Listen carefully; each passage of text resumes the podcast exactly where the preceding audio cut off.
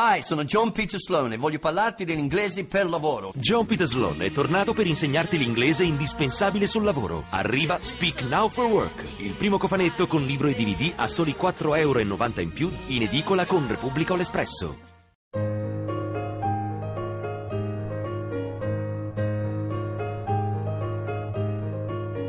Ad alta voce. Massimo Popolizio legge Ragazzi di vita di Pierpaolo Pasolini. Ottava puntata. Dentro la bisca tutto continuava come prima. Nessuno si era accorto né che essi se n'erano andati né che erano tornati. Prima però che Amerigo riperdesse tutto un'altra volta, mentre che lui era intento a giocare, il riccetto piano piano si scostò tra il mucchio di gente lungo il secchiaio e imboccò la porta, dileguando. E fece bene, perché nemmeno era svoltato fuori dalla porta dell'otto nove, dietro la loggetta, che arrivarono i Carubba. Fu appena in tempo a vederli e a tagliare dietro il cantone. Li mortacci sua, si disse a voce alta, come si cantasse, per quanto era grande la soddisfazione di non essere rimasto fregato, e si mise a correre per le strade deserte tra i lotti, giù verso via Boccaleone, e poi ancora di corsa per le strade di Tor Sapienza. Non c'era più una nuvola nel cielo. A Mancina bruciavano le luci, i piloni pieni di fari, i riflettori della centrale elettrica, e indietro, già lontano, Tiburtino coi casoni nuovi in fila contro il cielo nero. In fondo, nel gran tepore, brillavano i lumi delle altre borgate, fino a Centocelle, la borgata Cordiani, Tor de Schiavi, il quarticciolo. Passo passo, morto di debolezza, il ricetto arrivò sulla Prenestina e si mise ad aspettare l'autobus del quarticciolo. Cacciò le cinque carte da cento che era riuscito a salvare e scelse la più ciancicata per darla al fattorino. E mo, disse, quando l'autobus vuoto lo depose al prenestino. Si diede una guardata intorno, si tirò sui calzoni e vedendo che lì non c'era proprio niente da fare per lui, sbottò a cantare a voce alta, filosoficamente. Qualche tram arrivava dalla via Prenestina, si fermava un po' luccicante sotto un alberello storcinato, poi faceva il giro dietro tre o quattro casacce tra i praticelli zozzi e si veniva a rifermare dall'altra parte. Intanto la gente che era scesa un po' correva affannata verso gli autobus delle borgate fermi in fila davanti a un caffeuccio illuminato, un po' se ne andava piano piano verso il suo letto, lì vicino, al borghetto prenestino, con tante case piccole come dadi o come pollai, bianche come quelle degli arabi e nere come capanne, piene di cafoni pugliesi o marcheggiani, sardegnoli o calabresi, giovanottelli e vecchi che a quell'ora se ne tornavano ubriachi e coperti di stracci. Oppure ai villaggi di tuguri ammucchiati nelle aree da costruzione tra le scarpate delle viuzze che davano sulla Prenestina. Il ricetto decise di comprarsi tre nazionali, che era un pezzo che si stava a sfiatare da fumare. Attraversò, tutto snodato, il piccolo piazzale ed entrò nel bar contando i soldi. Rivenne fuori con la sigaretta incollata sul labbro inferiore e gli occhi paraguli, ruotanti, alla ricerca di uno che ci avesse del fuoco. Che me fai accende, amore? fece a un giovanotto che fumava decadente, appoggiato a un palo. Senza dir niente, quello gli tese la sigaretta accesa il ricetto ringraziò con un cenno guappo del capo, infilò le mani in saccoccia e andò cantando su per la viuzza livida da dove girava il tram.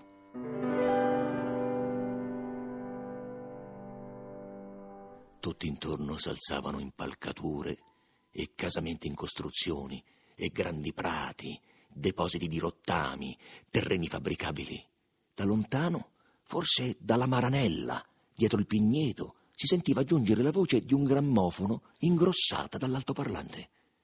Sul prato della casilina, prima della maranella, dovevano esserci i caroselli e il ricetto se ne andava da quella parte, con le mani in saccoccia e la testa ritratta tra le spalle per la passione che ci metteva a cantare tra sé la canzonetta. Per un po', per l'acqua bullicante, non incontrò che qualche persona anziana che se ne andava di fretta verso casa. Però, all'altezza della stradina che voltava in su, tra i muriccioli di due fabbriche, verso la borgata Gordiani, comparve una fila di ragazzi che se ne venivano avanti, riempendo la strada quant'era larga, senza fretta, gridando e facendo i malandri, in disordine, come un asciametto di mosche su un tavolo sporco.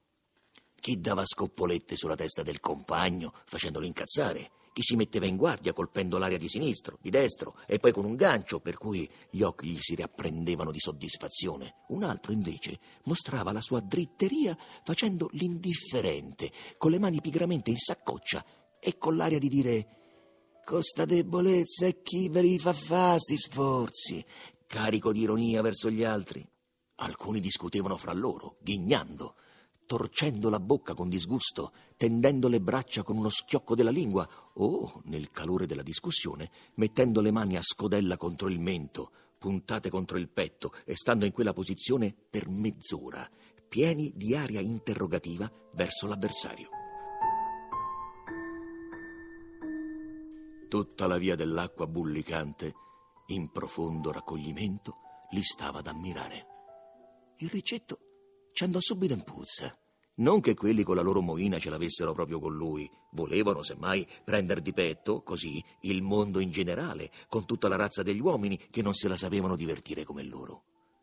Ma il ricetto ci sformava che quelli facessero i dritti, mentre lui era lì, solo ed escluso, sul momento, da una compagnia paragula come quella, e dovesse starsene ad ascoltare bono bono la loro caciara. Si mise a fischiettare più forte, senza filarli per niente, e andò per la sua strada. Ma come li ebbe lasciati indietro nemmeno una ventina di passi, sentì, dentro il fosso che dava sugli orti luridi, una voce che piagnucolava. Si fece appresso e distinse un ragazzo col torace nudo accucciato sull'erba. Che hai fatto? disse. Ma quello piangeva senza dir niente. Oh, e me? fece il ricetto. Accostandosi ancora, s'avvide che era tutto ignudo, magro e fracico di guazza. S'era messo in ginocchioni e aveva cominciato a dire, facendo la lagna come i ragazzini piccoli. M'hanno spoiato, m'hanno riscosto li panni, li mortacci, l'ora di sti una puttana. E chi è stato? fece il ricetto. Quello s'alzò in piedi, con la mazzetta dritta e tutto bagnato di pianto. So quelli, fece l'agnoso. Il ricetto si mise a correre dietro il gruppo di ragazzi che aveva incontrato un momento prima. Oh! Amoretti! gridò. Quelli si fermarono e si voltarono tutti insieme. Oh! E che siete stati voi a nascondergli i panni a quel ragazzino là? fece con voce decisa ma ancora cortese il ricetto. Ma stanno lì vicino, fece allegro uno di loro. E mo i trova.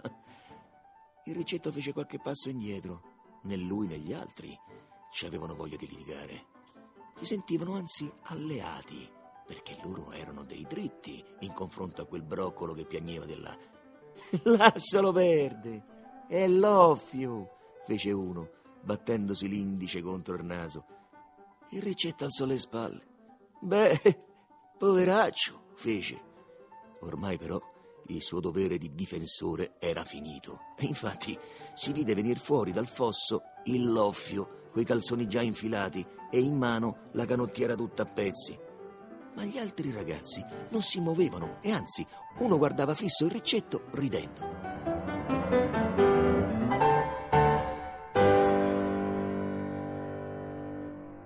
Mi guardi? fece il ricetto. Era uno con le labbra carnose e screpolate e una faccetta da delinquente, sotto la nuca piccola, piena di ricci. Mi conoschi che? fece il ricetto, che lo vedeva contro luce, contro un fanale. Come non te conosco? fece l'altro allegro. Sor Lenzetta, continuò. Se siamo visti ieri sera a Villa Borghese, no? Ah, scusami, fece magnanimo il ricetto, riconoscendolo e gli si avvicinò con la mano tesa. A dove vai? chiese. In dove vuoi andare? Con sta fame, fece Lenzetta. Gli altri ridevano. E te? chiese Lenzetta. Il ricetto rise, filosofico, si rialzò il colletto della camicia, affondò di più le mani nelle tasche dei calzoni. E che ne so, disse.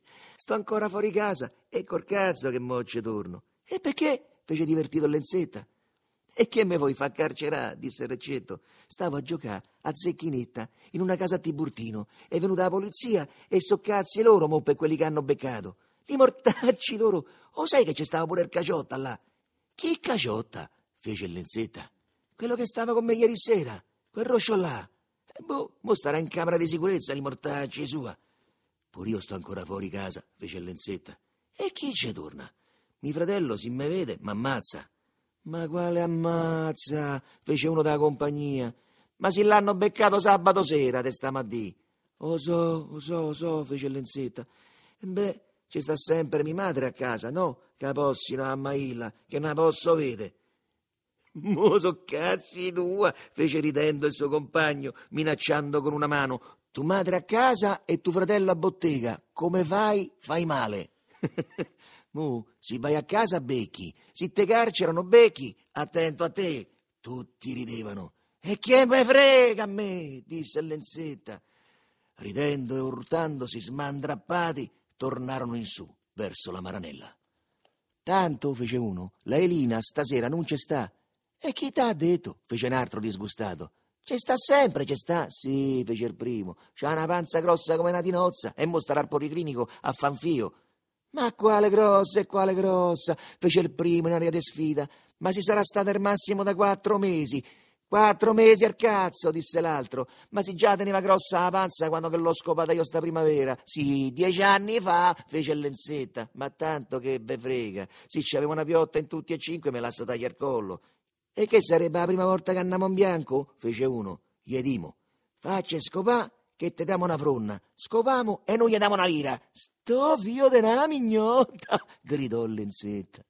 Chiacchierando, chiacchierando, erano arrivati quasi alla Maranella e alla Elina ormai non ci stavano a pensare più.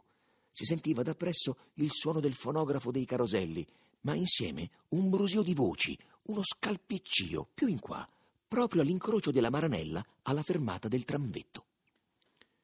Tutta la gente andava da quella parte, come fosse successo qualche cosa o ci fosse una festa, con tutto che era già tardi. So quelli del circo, li mortè, gridò uno mettendosi a correre. Ma quale circo, quale circo? ribatté Lenzetta calmo, pur affrettando pigramente il passo con gli altri. Dalla casilina si vedeva venir giù una piccola folla, nera, sul selciato pieno di buche, male illuminato. All'altezza del cinemetto dei due allori si fermò, tutta punticchiata dalle luci rette in mano. È una processione, ma vaffanculo, fece deluso il Lenzetta.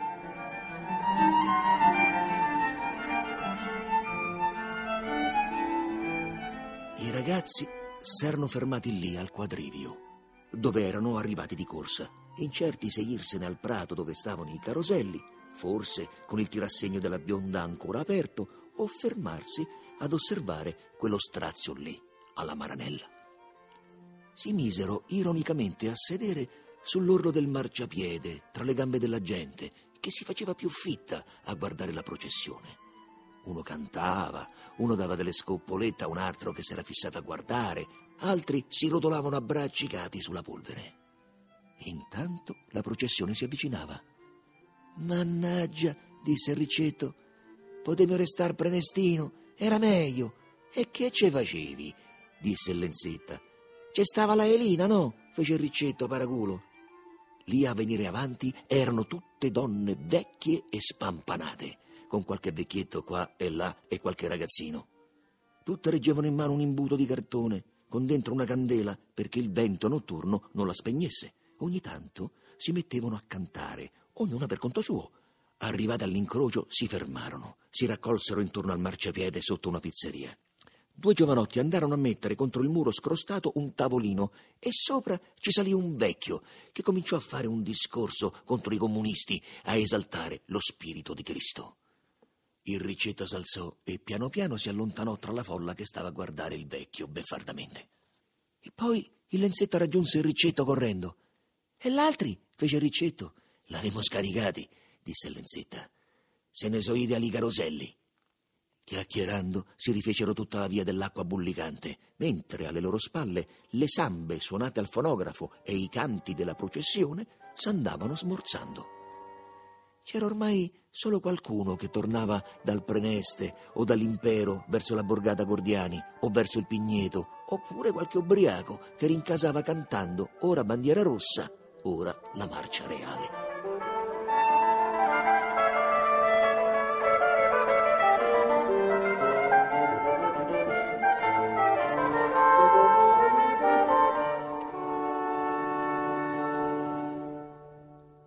Trovarono la Elina in mezzo alle ombre di cui era la regina, dietro ai praticelli le ercipiani di Montarozzi per dove i tram facevano il giro, Qualche stradetta tutta buche in uno spiazzo dominato dalle immense ombre di due o tre grattacieli in costruzione di dietro e di fronte da uno già costruito, ma ancora senza strade o cortili davanti, abbandonato tra l'erbaccia e il pattume. L'enorme scatolone, con tutte le finestre illuminate, s'alzava solo in mezzo al cielo, dove qualche stella tristemente brilluccicava. La Elina stava rintanata là dietro, vicino ai reticolati o le fratte che circondavano i terreni lottizzati, ridotti ancora a enormi depositi di immondezza, con intorno o in mezzo qualche tugurio e qualche mucchio di breccia. Il Lenzetta e il Riccetto s'accostarono alla donna che era piccola e grossa come un rotolo di coppa, stettero un po' a contrattare e passando tra i fili di ferro di un reticolato si spinsero in dentro tra mucchi fradici di canne. Non ci misero molto. Appena che risortirono, andarono calmi calmi a lavarsi un pochetto a una fontanella in mezzo al piazzale dove era il capolinea dei tramvi. Per dormire ci pensò il Lenzetta. Dietro la borgata Gordiani in una prateria da dove si vedeva tutta la periferia con le borgate, da Centocelle a Tiburtino, in fondo a un orto zuppo di guazza ci stavano dei grossi bidoni arruzziniti, abbandonati lì insieme ad altri ferri vecchi, in un recinto. Beh, erano abbastanza grossi, tanto che ci si poteva camminare dentro sulle ginocchia, e lunghi quanto una persona. Dentro uno di questi il Lenzetta ci aveva messo della paglia. Ne prese un poca e la mise in uno vicino. Ci si distesero e dormirono fino alla mattina dopo le dieci. Il Lenzetta bazzicava dalle parti di via Tuscolana, piazza Re di Roma, via Taranto, là dove c'era qualche mercatino rionale, qualche caserma o qualche mensa di frati. Quando era fuori di casa, s'arrangiava un po' lavorando, meno che poteva, per qualche pesciarolo o qualche piazzista, un po' fregando per le bancarelle o nei tramvi.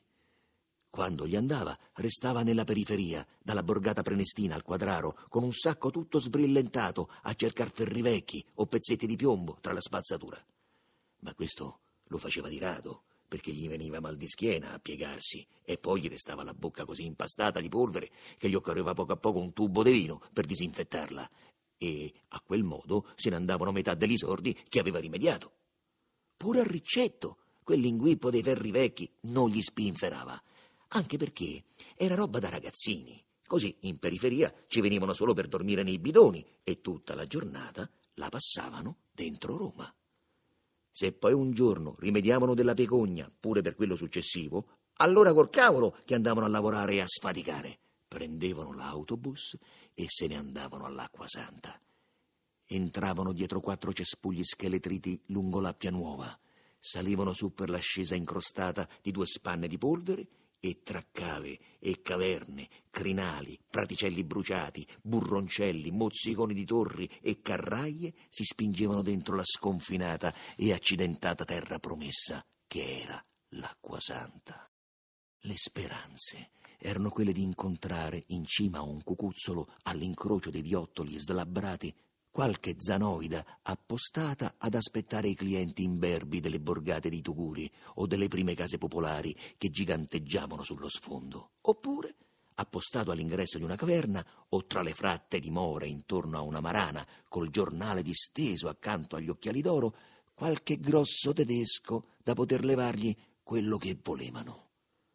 Lo guardavano, facevano finta di niente, oppure si mettevano a fare un goccio d'acqua e lui dietro, su e giù per le balze e i burroncelli fino alle più zozze marane, al modo che diceva il gran poeta di Roma. Me sentivo quel frocio di alle tacche, corfiatone, tarta Eiffel, sorpaine, ps, non correte tante, che so stracche. Un giorno i due paini, soli soli però, arrivati alla Marana dal Cancello Rosso, trovarono un giovinottello di Tiburtino che era semplicemente al duccio. Il riccetto sforzò un po' la camminata per andare a dargli la mano, tutto allegro. Agogì, e me? gli diceva cordialmente, mentre che si spogliava. Al duccio, se ne stava disteso, in mutandine, sull'erba sporca, nel filo d'ombra di una frattaccia di canne. Parlava galante. È il solito, diceva. Più sta e più te vi è voglia di mannare tutto a fanculo e mettete a fare bandito. Ammazzate, fece il ricetto, sfilandosi dalla testa luccicante la canottiera. Se non lavori, non mangi, sa? E te lavorà, quando lo trovi? Beh, disse il ricetto continuando il filo umoristico di Alduccio, se procuriamo due beretta e famo una banda. Alduccio lo guardò con l'aria di uno che non sta a scherzare proprio per niente. Eh, proprio così, disse. Il Lenzetta, che non sopportava di non intervenire in una discussione per più di un minuto e che alla parola berretta aveva drizzato le orecchie, esclamò beffardo: Ma quale berretta? Una cappella, non a berretta. Si distesero pure il ricetto e il lenzetta sulla proda della marana. E beh, riprese il ricetto, e che me racconti del Tiburtino? E che te devo raccontare, fece Arduccio. E già t'ho detto, è il solito. Che lo conosci il Caciotta, ve? Quello che sta abita all'8-9, fece il ricetto. E come non lo conosco, rispose Alduccio. Lo conosco, sì. Che fa? indagò il ricetto. Il bel viso d'Alduccio ebbe un'espressione allegra e senza dir niente coi polpastrelli del pollice e dell'indice si tirò la pelle delle guance sotto gli occhi. Voleva dire che era bottega, a Porta Portese. Ammazzetelo, borbottò ridendo fra sé il ricetto. O hanno beccato una bisca dei fileni che stava a giocare a zecchinetta, spiegò Alduccio. Ah, lo so, lo so, fece astuto il ricetto. Eh, ci stavo pure io. Alduccio lo guardò con interesse. Amerigo è morto, disse. Il ricetto si alzò a sedere, puntando i gomiti, e lo guardò in faccia. Gli angoli della bocca gli tremavano, come un, per un sorrisetto divertito. Era una notizia eccitante e si sentiva tutto pieno di curiosità. Che hai fatto, chiese? È morto, è morto, ripeté Alduccio, contento di dare quella notizia inaspettata. È morto ieri al poligrinico, aggiunse. Quel cavolo di sera che il ricetto aveva tagliato dalla casa di Fileni, il Caciotta e gli altri s'erano fatti beccare, ma non avevano fatto resistenza. Amerigo, invece, s'era lasciato portar fuori, tenuto per le braccia dai due carabinieri, ma appena sul terrazzino li aveva sbattuti contro la parete e aveva fatto uno zompo di due o tre metri sul cortile. S'era acciaccato un ginocchio, ma era riuscito lo stesso a trascinarsi avanti lungo il muro del lotto. I carabinieri avevano sparato e l'avevano colto ad una spalla. E lui ugualmente ce l'aveva fatta ad arrivare fino alla sponda dell'aniene. Lì stavano quasi per acchiapparlo, ma lui, sanguinante com'era, s'era buttato in acqua per attraversare il fiume e nascondersi negli orti dell'altra riva. Ma in mezzo al correntino s'era sturbato e i Caruba l'avevano acchiappato e portato al commissariato zuppo di sangue e di fanga come una spugna. Così che dovettero trasferirlo all'ospedale e piantonarlo. Dopo una settimana gli era passato il febbrone e lui tentò d'ammazzarsi tagliandosi i polsi coi vetri di un bicchiere, ma anche stavolta lo avevano salvato. Allora, una decina di giorni appresso, prima che Alduccio e il Ricetto si incontrassero all'Acqua Santa, s'era gettato giù dalla finestra del secondo piano. Per una settimana aveva agonizzato e finalmente se n'era andato agli alberi pizzuti. Domani ci stanno i funerali, disse Alduccio. Li mortacci sua, scandì impressionato a mezza voce il Ricetto. Il Lenzetta, per far vedere che lui non si meravigliava di niente e che la sua massima era fatte sempre i cazzi tua, si mise a cantare Zoccoletti, zoccoletti e si sbragò meglio che poteva sull'erba, con le mani intrecciate sotto il broccoletto fresco della sua capoccia. Il Ricetto invece stette a pensarci un po' sopra, poi decise che era suo dovere partecipare ai funerali di Amerigo. È vero che lo conosceva appena, ma Amerigo era amico del Caciotta e poi, insomma, la cosa gli andava. Eh. Domani venga a Pietralata, disse ad Alduccio, ma non lo dia a nessuno, che non lo venisse a sapere mio padre. Amore, amore, amore, amore mio, in braccia a te mi scopro.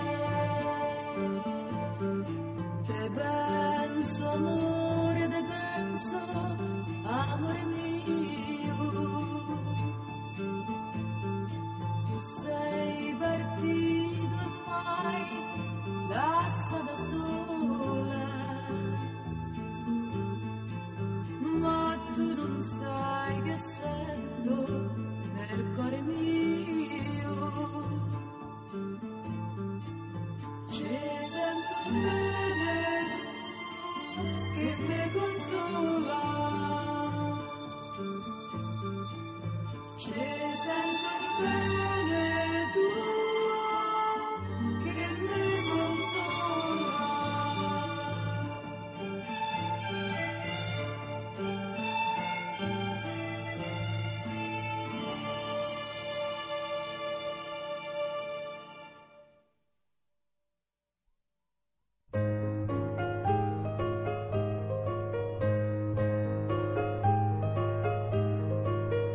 Massimo Popolizio ha letto Ragazzi di vita di Pierpaolo Pasolini. Ottava puntata. A cura di Fabiana Carobolante e Anna Antonelli con Lorenzo Pavolini e Chiara Valerio. Per riascoltare il programma radio3.rai.it. Ad alta voce chiocciolarai.it.